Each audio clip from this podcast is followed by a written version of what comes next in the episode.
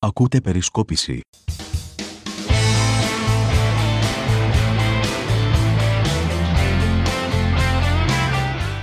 Φίλες και φίλοι, για χαράς σε όλους. Ένα ακόμη επεισόδιο του podcast της Περισκόπησης με τον Νί και με το Σίγμα είναι μαζί σας. Στο μικρόφωνο είναι ο Σίμω Στάμογλου. Απ' την άλλη μεριά, στο άλλο μικρόφωνο είναι ο Νίκος Μπρουσκέλης. Κλείνει ο κύκλος έτσι. Γίναμε Σίγμα, γίναμε Νί. Τα φέραμε όλα μαζί πάνω κάτω. Με τον Νί και με το Σίγμα. Δεν θα πω πάλι μια φορά την εβδομάδα γιατί ο άλλος θα με πιάσει από τα κέρατα πάλι. Πώς το λένε, σωστά το λέω; Χριστός Ανέστη από μένα. Χρόνια πολλά σε όλου. Τι και από μένα, γιατί είπα εγώ Χριστός Ανέστη, δεν κατάλαβα. Χριστός Ανέστη και από μένα λοιπόν. Ε, ας προλάβαινε, τι να σε κάνω. Όποιος προλάβει είναι. Ε, μα τώρα τι να περιμένουμε εσένα, πότε θα, δε, πότε θα δεήσεις να πεις Χριστός Ανέστη στον κόσμο; Και αυτό σωστό. Εδώ γίνεται χαμός. Η πανδημία τελειώνει, πόλεμο έχουμε. Ξέρεις, ε, τον πόλεμο στην Ουκρανία, ο Πούτιν θα βγει, θα πει τις επόμενες μέρες τον, τον κέρδισε. Με τι, με την όπισθεν; Τι σημασία έχει; Γύρισε μία λοιπόν ερωμένη του, που τη διαβάζω, και θα βγάλει την ερωμένη του αυτήν την επόμενες μέρες, λέει, λέει το ρεπορτάζ, του δυτικού τύπου τουλάχιστον, θα την βγάλει να πει ότι κερδίσαμε τον πόλεμο. Και τι σχέση έχει η Ρωμένη, δηλαδή βγάλει κανένα στρατηγό, ξέρω εγώ, κανένα στρατάρχη. Τι είναι αυτή, είναι και με πολλά παράσημα έτσι, με πολλά τέτοια. Άλλο ρε παιδάκι μου, θα είναι πιο εύπεπτο. Αυτό θέλει να πει ο άνθρωπος. Δεν καταλαβαίνει και εσύ. Α, να το φάει ο λαός δηλαδή. Ε, μα τώρα και εσύ δηλαδή. Εντάξει, τουλάχιστον αυτός θα βγάλει μια ερωμένη, η οποία αυτός έχει και πιο μικρές. Ο άλλος, ο δικός σου που έχει την, ε, τη μεγαλοκοπέλα που πήρε τις εκλογές. Ο δικός μου δεν είναι δικός μου. Ναι, ρε παιδί μου, καταλαβαίνεις Έτσι. εδώ τώρα. Ναι, εν πάση περιπτώσει, ναι, πήρε τις εκλογές. Καθαρά και δίκαια που λέγα και στο χωριό μου. Φαγωθήκατε εσείς με το 42% της Λεπέν. Θα ρίξει και πρώτη φορά που πηγαίνει στο δεύτερο γύρο ακροδεξιός υποψήφιος. Ρε, δεν είναι το 42%, εντάξει, το έχουμε πει αυτό. Δεν είναι το 42%. Το 42% ούτως ή άλλως θα το έπαιρνε. Και, Θα πέσατε, μαζευόντουσαν και, αυτοί και, μεταξύ και, πέσατε, και πέσατε να με φάει το βράδυ των εκλογών όλοι οι Σιριζέοι και οι κομμουνιστές και οι Πουτινικοί που υποστήριζαν την, την, ε, την Λεπέν που τη χρηματοδοτούσε ο, ο Πούτιν και πέσατε όλοι να με φάτε ότι όχι δεν είναι μεγάλη νίκη και είναι μικρή νίκη και τι νίκη είναι αυτή με 42% φασίστες στη Γαλλία και δεν ξέρω τι άλλο. Θα δεις και δεν έχω καταλάβει ότι είναι προεδρικές εκλογές. Μάλλον κάνω πω δεν έχω καταλάβει ότι είναι προεδρικές εκλογές. Και στην προεδρική εκλογή, σε τέτοιες εκλογές τέτοιου τύπου, μετράει και η νίκη με μισή ψήφο. Με μισό μηδέν που λέει στην μπάλα. Εγώ δεν έπεσα να σε φάω για το δεύτερο γύρο γιατί το έχεις δει πολύ ανάποδα. Εγώ σου είπα για τον πρώτο. Μωρέ, έπεσε να με φας κι εσύ. Άσε τώρα, έπεσε να με Εγώ σου φας. είπα για τον πρώτο γύρο. Δεν με νοιάζει ο δεύτερος Ναι, γύρος. σας έπιασε, σας έπιασε όλους ο πόνος για την Λεπέν, το λαϊκισμό, το φασισμό κτλ. Ενώ τον έχετε εντρυφήσει και τον έχετε ε, και βάζω και εσένα μέσα και τον έχεις το λαϊκισμό και τον έχεις φουσκώσει όλη την προηγούμενη δεκαετία και στην Ελλάδα. Άντε τώρα μην τα, μην τα πάρω να, πούμε, να τα ακούσεις κι Καλά εσύ. λες τώρα. δηλαδή, μιλάμε σοβαρά δηλαδή τώρα. Δηλαδή, Σοβαρότατα θεωρείς εσύ μιλάμε. Ότι- Θεωρείς εσύ ότι οι εκλογές ας πούμε το 2022 ε, είναι καλύτερες ή είναι μεγάλη επιτυχία; Έτσι όπως πήγανε; 30 φεύγα τα 100 πήραν οι ακροδεξιοί. Αν τους μαζέψεις όλους μαζί στον πρώτο γύρο. Ας το Σου δεύτερο. ξαναείπα, στο, στις βουλευτικές εκλογές του 17 η Λεπέν πήρε 13%. Και λέω το εξής ότι σε Ωραία, τώρα 1,5 πήρε μήνα 25, 23 πόσο πήρε; μπερδεύεσαι. Θες να μπερδεύεσαι. Δεν Το θέλω. κάνεις επίτηδες. Το κάνεις επίτηδες. Και εσύ και όλοι. Τα που- βλέπω που πιο λέτε το ξεκάθαρα αντίστοιχο. από σένα. Καθόλου δεν βλέπεις πιο ξεκάθαρα. Λοιπόν, είναι προεδρικές εκλογές. Κρίνονται πρόσωπα. Κατά πρώτο λόγο. Λοιπόν, στις βουλευτικές εκλογές όμως σε 1,5 μήνα θα είναι αυτές στη Γαλλία θα είναι κρίσιμες. Έτσι. Ε, είναι δύο γύρων εκλογές, να σου πω. Είναι πλειοψηφικές σε μονοδρικές περιφέρειες, παρακαλώ. Ε, μόνο που στο δεύτερο γύρο συμμετέχει και ο τρίτος αν έχει περάσει το 12,5%. Οπότε πρέπει να καταλάβετε ε, τι, θα, ε, τι αλυσβερίες θα επικρατήσεις και τι σημασίε θα γίνουν σε κάθε περιφέρεια εκεί στη Γαλλία. Λοιπόν, κυρίως όμως οι βουλευτικές θα είναι η τελευταία ευκαι- ευκαιρία επιβίωσης των παραδοσιακών κομμάτων.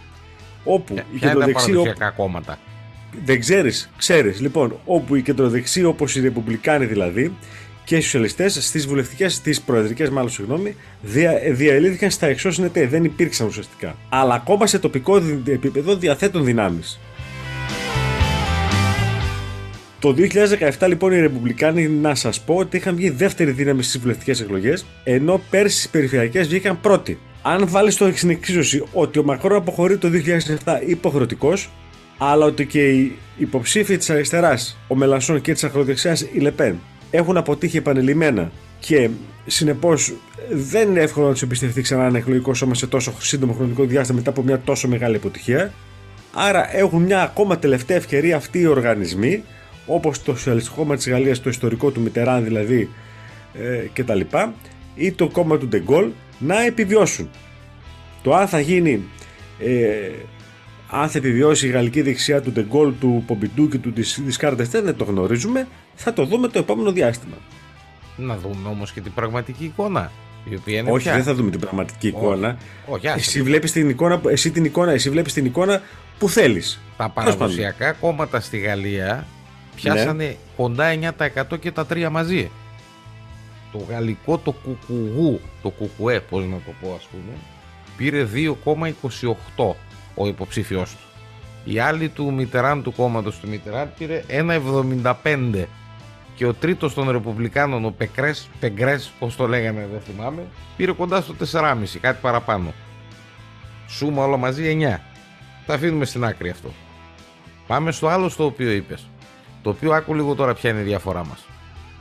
Κάποιοι λένε ότι με το που θα καθαρίσει τη θητεία του εννοώ, ο Μακρόν, λένε ότι θα καθαρίσει και το κόμμα του. Τα ίδια λέγανε και για τον Μπερλουσκόνη. Τη στιγμή αυτή το κόμμα του Μπερλουσκόνη στην Ιταλία είναι δεύτερο, τρίτο, τι είναι, κάνει κουμάντο στην δεξιά της Ιταλίας. Κανείς δεν ξέρει ποια θα είναι η συνέχεια ενός κόμματος αν φύγει ο ηγέτης του. Κανένας δεν το Εννοείται. ξέρει αυτό. Όπως και να έχει η δικιά μου άποψη είναι πάντως άλλη, την ξέρεις καλά, την έχω πει και όλα, την έχω γράψει, την έχω κάνει. Η ακροδεξιά κάνει πάρτι με 30% στον πρώτο γύρο. Επαναλαμβάνω. Ε, δεν είπαμε, με νοιάζει ε, ο είπαμε, δεύτερος. ε, είπαμε, διαφωνούμε. Θα το δούμε στις βουλευτικές Ε, εντάξει, δεν της είναι. Γαλλίας. Όπου εκεί το είπες το προηγουμένο εσύ, το σύστημα είναι όχι περίεργο, είναι ένα σύστημα μονοεδρικών. Όποιος πάρει τα πιο πολλά βγαίνει. Και μια που μιλάμε για Γαλλία, να πούμε κάτι έτσι, ειδικά για το δεύτερο γύρο. Γιατί το θυμήθηκα με το που πέρασε η Λεπέν στο δεύτερο γύρο, την ιστορία με το Σιράκ και τον μπαμπά της Λεπέν. Όπου το Σιράκ τότε τον είχαν ψηφίσει, τι να σου πω, και οι πιο περίεργοι. Μέχρι και οι κομμουνιστές τον είχαν ψηφίσει τότε το Σιράκ. Ο Ναι, ο Σιράκ 82% τότε πήρε- είχε πάρει. Ναι. Ο Σιράκ το πήρε 82,5%. Ήταν η πρώτη φορά τότε το 2002 που ο Λεπέν τότε, ο πατέρας της μπαμπάς. Μαρή Λεπέν, Ο μπαμπάς. ε, έφτανε στο δεύτερο γύρο των προεδρικών εκλογών της Γαλλίας. Η πρώτη φορά που ακροδεξιό υποψήφιος έφτασε στο δεύτερο γύρο. Αυτό έγινε και άλλες φορές μέχρι τώρα. Δεν ήταν η πρώτη φορά, δεν ήταν πρωτοφανές αυτό που έγινε. Όχι, δεν ήταν. Εντάξει. Ασχέτως που το εμφανίζεις έτσι, Όχι, δεν συνεχώς. το εμφανίζω έτσι. Απλά Ναι, λέω ναι, το έτσι το εξής, εμφανίζεις. Ότι επειδή είναι το πρωτοφανές 2000 αυτό που είναι μυθικό αυτό που έγινε και ήταν φοβερή επιτυχία κιόλας της Λεπέν και σχεδόν στην Ελλάδα αυτό που θέλετε να μας περάσετε ε, τις τελευταίες μέρες είναι ότι πρέπει να κλαίμε. Κατα... Άμα έτσι ήσασταν στη Γαλλία, θα λέγατε τον Μακρόν πρέπει να παραιτηθεί κιόλας. Επειδή πήρε 42% η Λεπέν. Αυτό θα του λέγατε. Σε ξαναλέω και πάλι. Μπερδεύεσαι και μιλάς σε άνθρωπο ο οποίος έχει ξεκάθαρο στο κεφάλι του το γαλλικό πολιτικό σύστημα, Καλά, το λογικό είδα. σύστημα. Ναι, και ναι, ξέρει ναι, το καλά τι κατάλαβα. λέει. Άλλο ο 100%. πρώτος γύρος, άλλο στο δεύτερο. Άλλο ο δεύτερος, αναφέρομαι πάντα στον πρώτο εγώ. Α στο δεύτερο στην άκρη. Όπου στον πρώτο έχεις δικαίωμα να επιλέξεις 8-9 υποψήφιους. Δεν έχεις δύο. Εκεί είναι η διαφορά. Κατάλαβες;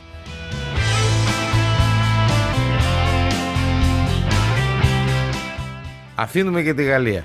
Πού πάμε; Πού πάμε; Ο πόλεμος συνεχίζεται ε, στο Ουκρανικό. Δεν φαίνεται άκρη ε, να βγαίνει.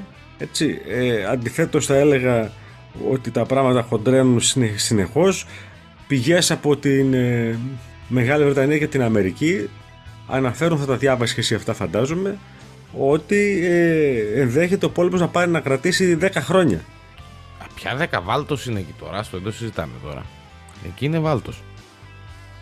Άλλο είναι εμένα που με ανησυχεί. Με ανησυχεί αυτό το οποίο είπε ο, ο Biden προ- πριν από λίγες ώρες που το είπε κιόλα. Ότι θέλει λέει, να ρίξει φράγκα πολλά στην Ουκρανία, 33 δις, εκ των οποίων λέει τα 20 θα είναι για όπλα. Δύσκολα τα πράγματα. Πολύ δύσκολα. Και φυσικά αυτό που με ανησυχεί όπως και ανησυχεί όλο τον κόσμο είναι το γεγονός ότι παίζουν με τα πυρηνικά εδώ και πολύ καιρό. Οι Ρώσοι συνεχώς τα βγάζουν μπροστά. Δεν ξέρω για ποιο λόγο. Για να φοβερίξουν τους Αμερικάνους, να φοβερίξουν εμάς τους υπόλοιπους. Κανένας δεν γνωρίζει. Ε, σαν να μην έφταναν όλα αυτά ε, γίνεται κάτι το οποίο το έχουμε πει από την αρχή της ιστορίας αυτής ε, κατά τη γνώμη μου είναι προαναγγελθέν και θα συμβεί είναι ότι ετοιμάζεται η επέμβαση της Ρωσίας στην Υπερδνηστερία μια περιοχή η οποία Μέχρι πριν τρεις μήνες ούτε ξέραμε αν υπήρχε τέτοιο πράγμα. Νομίζω τώρα το μάθανε όλοι. Και ετοιμάζεται επέμβαση της Ρωσίας και εκεί. Να ετοιμάζεστε λοιπόν και για εκεί και να ετοιμάζεστε αργότερα κι άλλοι ενδεχομένως. Να ετοιμάζονται στο Καλίνικρα, να ετοιμάζονται οι Εστονοί, οι Λιθουανοί κτλ. Ε, η Φιλανδοί, πρωθυπουργός ήρθε σήμερα στην Ελλάδα, είδε το Μητσοτάκι. Η Φιλανδία και η Σουηδία θα κάνουν αίτηση για να μπουν στο ΝΑΤΟ και δεν ξέρουμε τι επιπτώσεις θα έχει η ένταξή τους σε σχέση τους, ε, στη σχέση τους με τη Ρωσία και με αυτές την κατάσταση. Λοιπόν, ε, δυστυχώς τα πράγματα δεν εξελίσσονται καθόλου καλά ε, με αυτή την υπόθεση. Δεν φαίνεται πουθενά στον ορίζοντα σημάδια εκτόνωσης.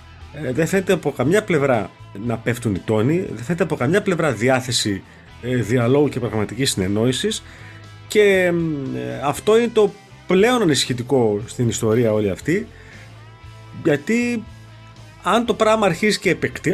αν αρχίσει το... αν και επεκταθεί το πράγμα δεν ξέρουμε σήμερα πραγματικά πού θα σταματήσει και πώς θα τελειώσει αυτό το πράγμα. Αυτό που έχω απορία εγώ ξέρεις ποιο είναι.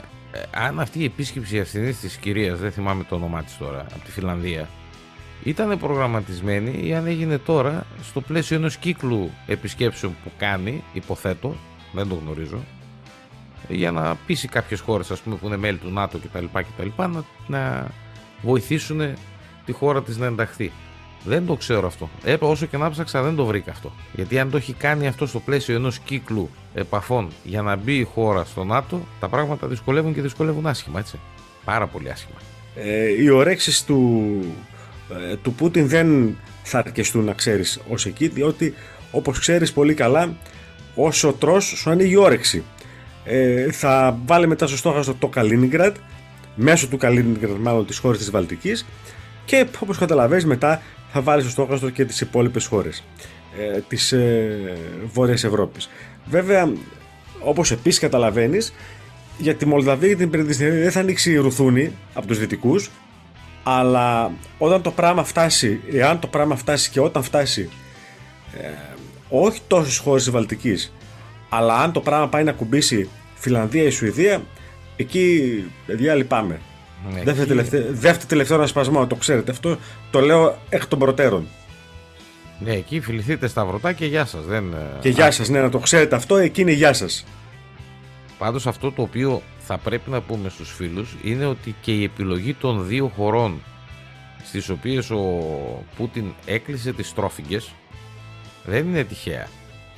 Τόσο η Πολωνία όσο και η Βουλγαρία είναι από τις, να το πω έτσι, από τις τελευταίες χώρες που μπήκανε στις δυτικές δομές, από τις τελευταίες χώρες που μπήκανε και ήταν η παλιά αυλή της Σοβιετικής Ένωσης. Ε, επιλεκτικές είναι οι κινήσεις του του Πούτιν. Φυσικά επιλεκτικές είναι. Επιλεκτικές είναι οι Μα ο, μα ο Πούτιν στο παραλήρημα, στο παραλυρηματικό διάγγελμα που έκανε ξεκινώντας τον πόλεμο στην Ουκρανία, ουσιαστικά το προσδιορίσε αυτό. Αναφέροντας όλες τις χώρες του πρώην Σοβιετικού μπλοκ, όλες τις χώρες που με τον ένα ή τον άλλο τρόπο ήταν υπό την, υπό, υπό την επιρροή είτε της Ρωσίας, της Ρωσικής Αυτοκρατορίας πριν το 1917 ή της Σοβιετικής Ένωσης μετά το 1917. Ακριβώς. Βλέπει τον εαυτό του ως άλλο τσάρο, ως άλλο Λένι, Στάλιν, όπως θες πες το, δεν ξέρω τι να σου. Το ωραίο της υπόθεση. Τα έχουμε πει αυτά. Το ωραίο της υπόθεσης επίσης, γιατί αυτή η υπόθεση έχει πολλά ωραία και το ωραίο εισαγωγικά πάντα, είναι αυτό που βγήκε και είπε η Κομισιόν: Μην τους πληρώνετε, λέει σε ρούβλια, αφήστε τους. Τι θα κάνουμε, κανένας δεν ξέρει. Γιατί από πού θα το πάρουμε, ας πούμε, αυτό το οποίο θα μας λείψει, το αέριο για παράδειγμα, δεν το ξέρει κανένας. Και μην τους πληρώνετε σε ρούβλια, τι, με, με τι θα τους πληρώσουμε, με φυλάκια, με πορτοκάλια, με τι; Τέλος πάντων, δούμε τι θα κάνει η Κομισιόν. Αφού λέει ότι θα μας βρει αέρια, θα μας βρει αέρια. Και σε τι τιμές θα μας τα βρει, έτσι. Δεν το συζητάμε. Προς το, παρόν, προς το παρόν να πούμε ότι υπάρχει ενεργειακή επάρκεια σύμφωνα με τις δηλώσεις της κυβερνήσεως. Ε, δεν έχουμε τέτοια θέματα στην Ελλάδα ακόμα τουλάχιστον. Κάποια στιγμή προφανέστατα και θα έχουμε. Και έχουμε ενεργειακή επάρκεια γιατί στην Ελλάδα υπάρχει η Ρεβιθούσα, λέει, η οποία να πω εγώ ότι είναι έργο της κυβερνήσεως του Πασόκ το 1987 επί Ανδρέα Πανδρέου και Σάκη Πεπονή. Ευχαριστώ πολύ. Όχι, δεν θα το έλεγες η οποία ρεβιδούσαν να το πω, δηλαδή, είναι άλλωστε. από τις, λίγες, από τις λίγες εγκαταστάσεις που υπάρχουν στην Ευρώπη, έτσι. Να το πούμε αυτό. Και από ό,τι, και από ό,τι είδα δανείζουν και η Γερμανία τέτοιες εγκαταστάσεις δεν έχει. Πασόχ θα λέτε και θα κλαίτε. Συνέχισε εσύ τώρα.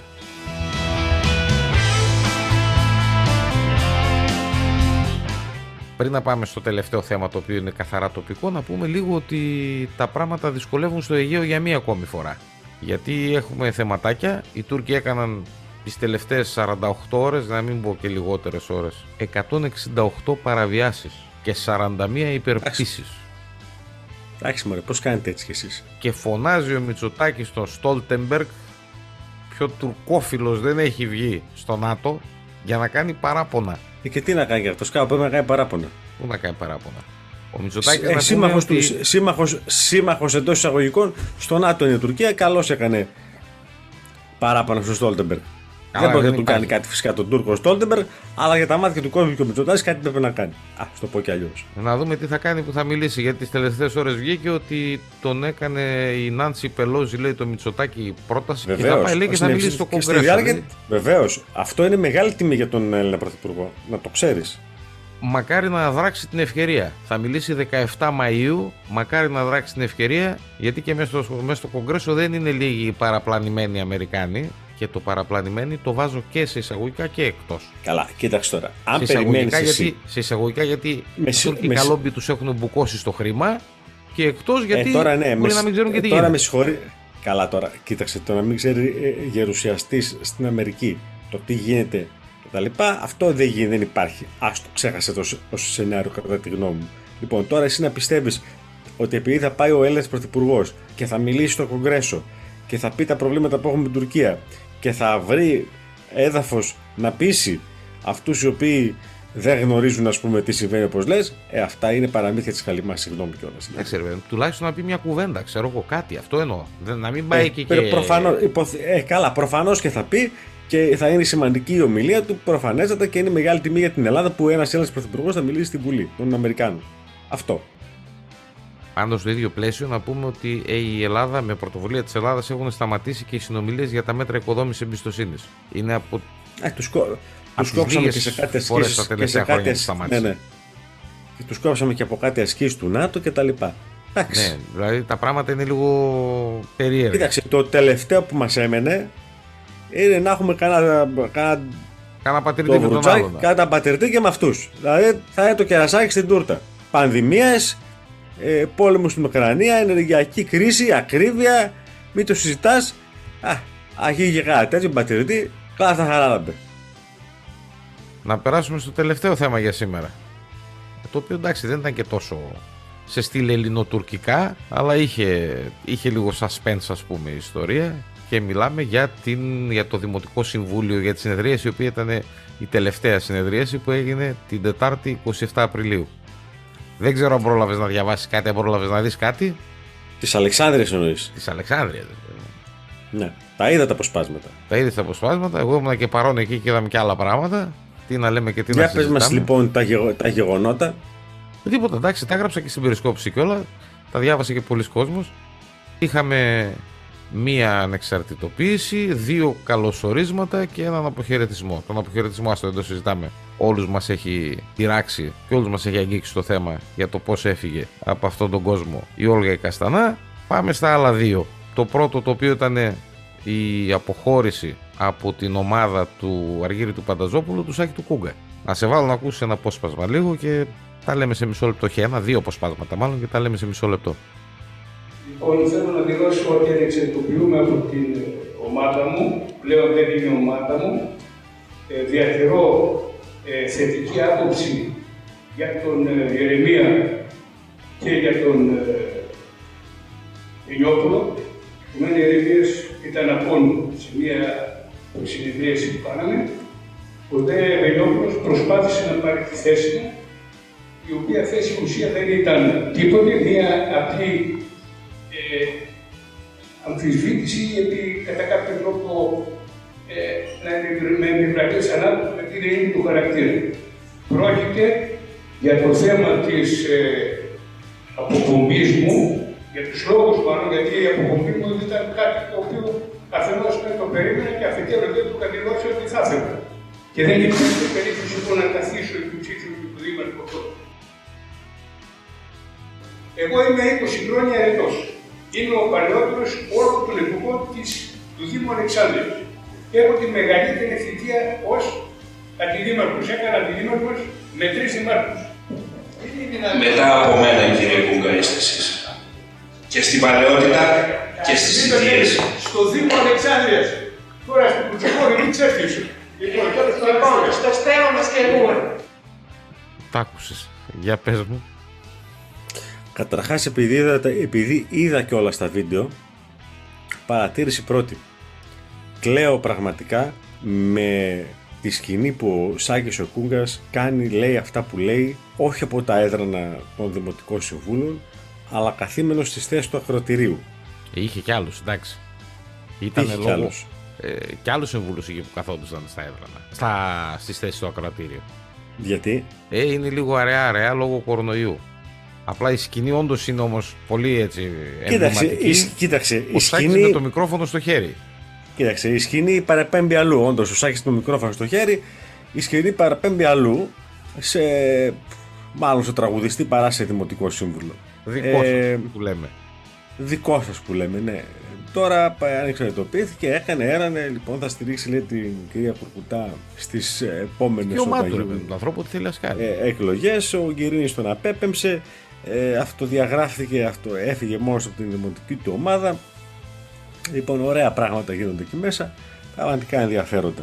Το πρώτο καλό σημείο, να το πω έτσι, το οποίο σηκώνει τέτοιο, είναι αυτό το οποίο είπε ο Σάκης ο Κούγκας. Μιλώντας για την παλαιότητα. Μαλώνανε με τον Κυρίνη για το ποιος είναι ο πιο παλιός.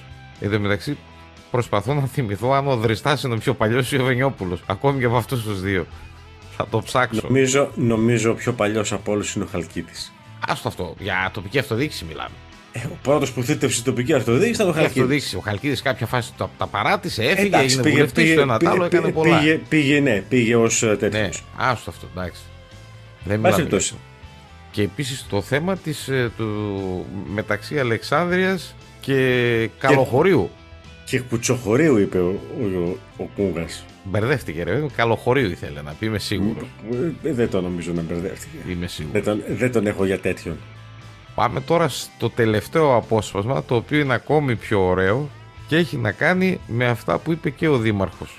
Ακούστε. Ε, εγώ Είπετε σε διαφωνώ, ψηφοφορία. διαφωνώ, διαφωνώ και θέλω όλες οι επιτροπές που θα οριστούν και θα ορίζονται όχι κατά την κατάσταση να ξέρουν και τα άλλα τα μέλη.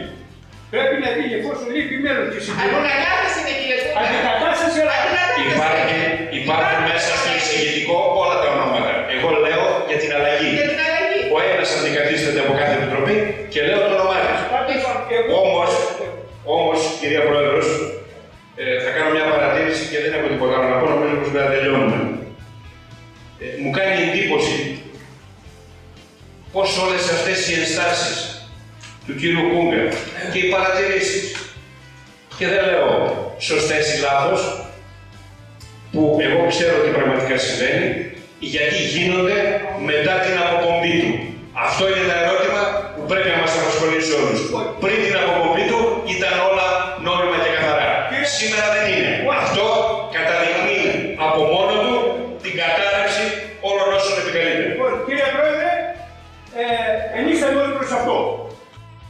Ενίσταμε ως προς αυτό. Τώρα τι ενίσταται και για ποιο λόγο δεν το γνωρίζω να σου το πω. Πάντως αυτό που λέει ο Κυρίνης είναι από τις λίγες φορές που τον δίνω δίκιο. Δηλαδή μέχρι προχθές όλα καλά, ξαφνικά σήμερα δεν πάνε όλα καλά. Να πω στους φίλους που δεν παρακολούθησαν όλη τη συνεδρίαση ότι είχε 10 θέματα. Από τα 10 θέματα ε, κατά πλειοψηφία περάσανε τα 9 αν θυμάμαι καλά, να μην σου πω και τα 10. Αυτός που μειοψηφούσε συνεχώς ήταν ο Σάκης ο Κούγκας. Λοιπόν, ο Κούγας αποφάσισε να κάνει αντιπολίτευση. Αυτό είναι το ρεζουμέ της ιστορίας. Ε, Και αυτό προσδίδει ε, ενδιαφέρον στα επόμενα δημοτικά συμβούλια, χωρίς καμία αμφιβολία. Δεν το συζητάμε αυτό. Τα επόμενα δημοτικά συμβούλια, εγώ καλώ τους φίλους όχι απλά να τα δουν από το YouTube, αλλά να, πάνε, να πηγαίνουν και εκεί να τα βλέπουν. Άλλο τίποτα δεν έχω να σχολιάσω εγώ. Νομίζω ότι τα συμπυκνώσαμε όλα σε χρόνο ο οποίος είναι αποδεκτός. Η άνοιξη Ήταν το- μπήκε, μπορούν να φοράνε τα ακουστικάκια τους οι φίλοι, να βάζουν το podcast, να τα ακούνε και να βγαίνουν βόλτα στη φύση η οποία έχει ανθίσει. Το πρώτο podcast μετά το Πάσχα. Το πολιτικό ενδιαφέρον θα αυξηθεί στη χώρα κατακόρυφα το επόμενο διάστημα. 8 του μηνός έχουν εκλογές για ε, όργανα και για ε, το όνομα του κόμματος στο Πασόκ. Αν έχετε και 15 εκλογές εσείς, ναι βέβαια. Ναι, ναι. Ε, αυτοοργάνωση. Ε, όποιος θέλει μπαίνει στο site του κινήματος αλλαγής και δηλώνει υποψηφιότητα ε, για τοπικές οργανώσεις, νομαρχιακές κτλ. Να Στις ρωτήσω 15 κάτι. του μηνέως, Να σε ναι, διακόψω λίγο. Να ρωτήσω κάτι. Σήμερα έβγαλε μια ανακοίνωση νομαρχιακή του Πασόκ η οποία λέει ότι οι αντιπρόσωποι για το συνέδριο θα είναι 50 από την Μαθία. Ήταν πάντα Ναι. τόσο πολλοί. Δεν ξέρω να σου πω. Δεν μπορώ να σου απαντήσω. Μεγάλο μου φαίνεται το Οχο. νούμερο, γι' αυτό ξέρω εγώ τι να πω. Ρε. παιδί. Ναι, τέλος πάντων, τώρα είναι μεγάλη ιστορία αυτό με τα συνέδρια. Ε, θα το πούμε σε άλλο podcast ξεχωριστά, αφού ολοκληρωθούν όλα τα συνέδρια, όλο το κομμάτι, θα κάνω ένα σχόλιο εγώ συνολικό. Λοιπόν, 8 του περιμένουμε. μηνός, λοιπόν, ναι, ναι, 8 του μηνός έχουν εκλογές λοιπόν στο Πασό. Ε, 15 του μηνός ε, έχει εκλογές ο ΣΥΡΙΖΑ για την επανεκλογή του Τσίπρα, μόνος εναντίον του εαυτού του, αλλά Γιώργο Παπανδρέου το 2004 και ε, νομίζω 22 του μηνός ε, έχουμε εμείς συνέδριο ε, στην Αθήνα. Και νομίζω τέλος του μηνός 29 αν δεν κάνω λάθος έχει συνέδριο η Νέα Δημοκρατία. Λοιπόν και έτσι κλείνουμε το μήνα του Μαΐου με τα συνέδρια και τα λοιπά των κομμάτων που είχε ξεκινήσει τον προηγούμενο μήνα ο ΣΥΡΙΖΑ με το μεγάλο του συνέδριο στο το Άγιο Φοντό στην Αθήνα. Και μετά περιμένουμε από εκεί και πέρα πλέον σε κορυφαίο πολιτικό επίπεδο το Μητσοτάκη πότε θα πει ότι θα γίνουν εκλογές Όλοι λένε για Οκτώβριο. Θα εξαρτηθούν πολλά και από το ταξίδι στην Αμερική, νομίζω εγώ. Ε, Παίζω πολλά πλέον. Σίμω, ε, ε, νομίζω ότι η λογική λέει Σεπτέμβριο-Οκτώβριο, αλλά από εκεί και πέρα η απόφαση για το πότε θα στηθούν οι κάλπες, που είναι μόνο του Πρωθυπουργού, αυτό θα εξαρτηθεί από πάρα πολλά γεγονότα νομίζω και ενδεχομένως να εξαρτηθεί και από γεγονότα της στιγμής. Ναι, δεν έχει άδικο σε αυτό. Και μια που είπαμε για Αμερική και για ταξίδι σε Μητσοτάκη, να πούμε ότι αλλάζει και ο πρεσβευτής των ΗΠΑ στην Ελλάδα, έτσι. Ναι, ναι. Αυτά. Λοιπόν, αυτά κλείσαμε νομίζω και σήμερα. Να είστε όλοι καλά και να προσέχετε. Ε, με την πανδημία δεν είπαμε τίποτα. Έρονται τα μέτρα να πούμε από πρώτη ε, μήνα. ουσιαστικά, ουσιαστικά από πρώτο μήνα όλα. Με το μόνο μέτρο ότι δεν θα έχουμε ούτε πιστοποιητικά εμβολιασμού ούτε ενό τουλάχιστον μέχρι το Σεπτέμβριο-Οκτώβριο υποθέτω. Μετά θα δούμε πώς θα είναι τα πράγματα. Λοιπόν, γεια και χαρά από μένα. Bye bye, να είστε όλοι καλά. Γεια σας.